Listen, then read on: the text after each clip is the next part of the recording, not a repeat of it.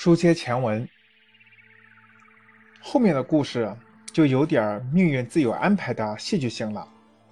就在我跟孩子们从迪士尼乐园回到家时，收到了来自加州大学分校的录用回复。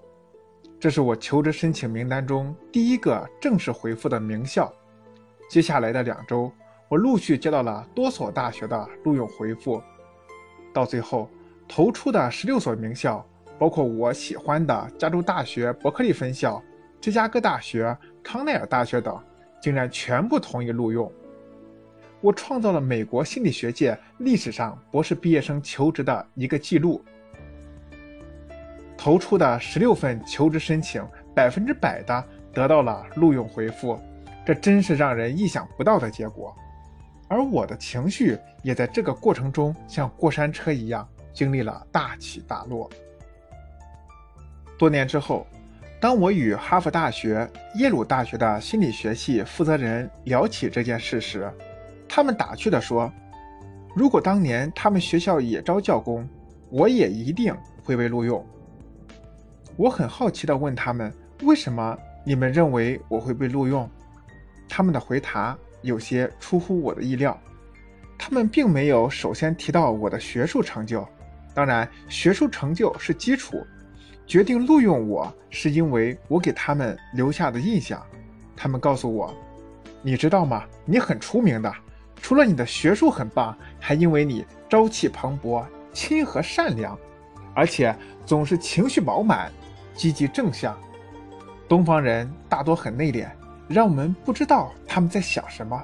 但你不同，这让我们觉得与你更加容易沟通。”我很少向别人提起这段经历，现在之所以将自己年轻时的经历分享出来，是想说明积极情绪的培养对一个人漫长的人生多么重要，尤其对孩子来说，更早的让他具备控制情绪、把握情绪、驾驭情绪的能力，与他在学业上考个好分数同样重要。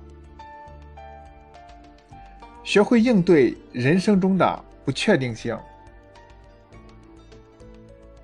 人生漫长，原本就充满了不确定性。有些时候，即使在自己特别有信心的领域，客观事态的发展也并非完全如我们所愿。我们经常会感到焦虑，一个重要原因就在于对不确定性和未知世界的深层恐惧。这是人与生俱来的进化特质。并不会因为你是学霸或学渣而有所区别。对于分辨能力不强的孩子来说，现在不断加快的生活节奏、不断丰富的信息量、不断出现的种种诱惑，让他们更加难以在短时间内接受和适应，因而也更加受到不确定性、非连续性事件影响。所以。孩子面临的最大挑战之一，就是如何面对因此出现的种种不良情绪。不良情绪一旦出现，就会严重影响心情，降低能动性，甚至会导致孩子陷入比较严重的心理困境与生活困扰。这个时候，也是孩子最容易犯错、最容易被打败、最容易丧失自信的时候。那么我们要如何引导孩子有效应对人生中的种种不确定性呢？著名情绪研究专家芭芭拉·弗雷德里克森专门研究人类积极的情绪三十多年，成就斐然。在《积极情绪的力量》一书中，他提出了人类的十种极其重要的积极情绪，包括喜悦、感激、宁静、兴趣。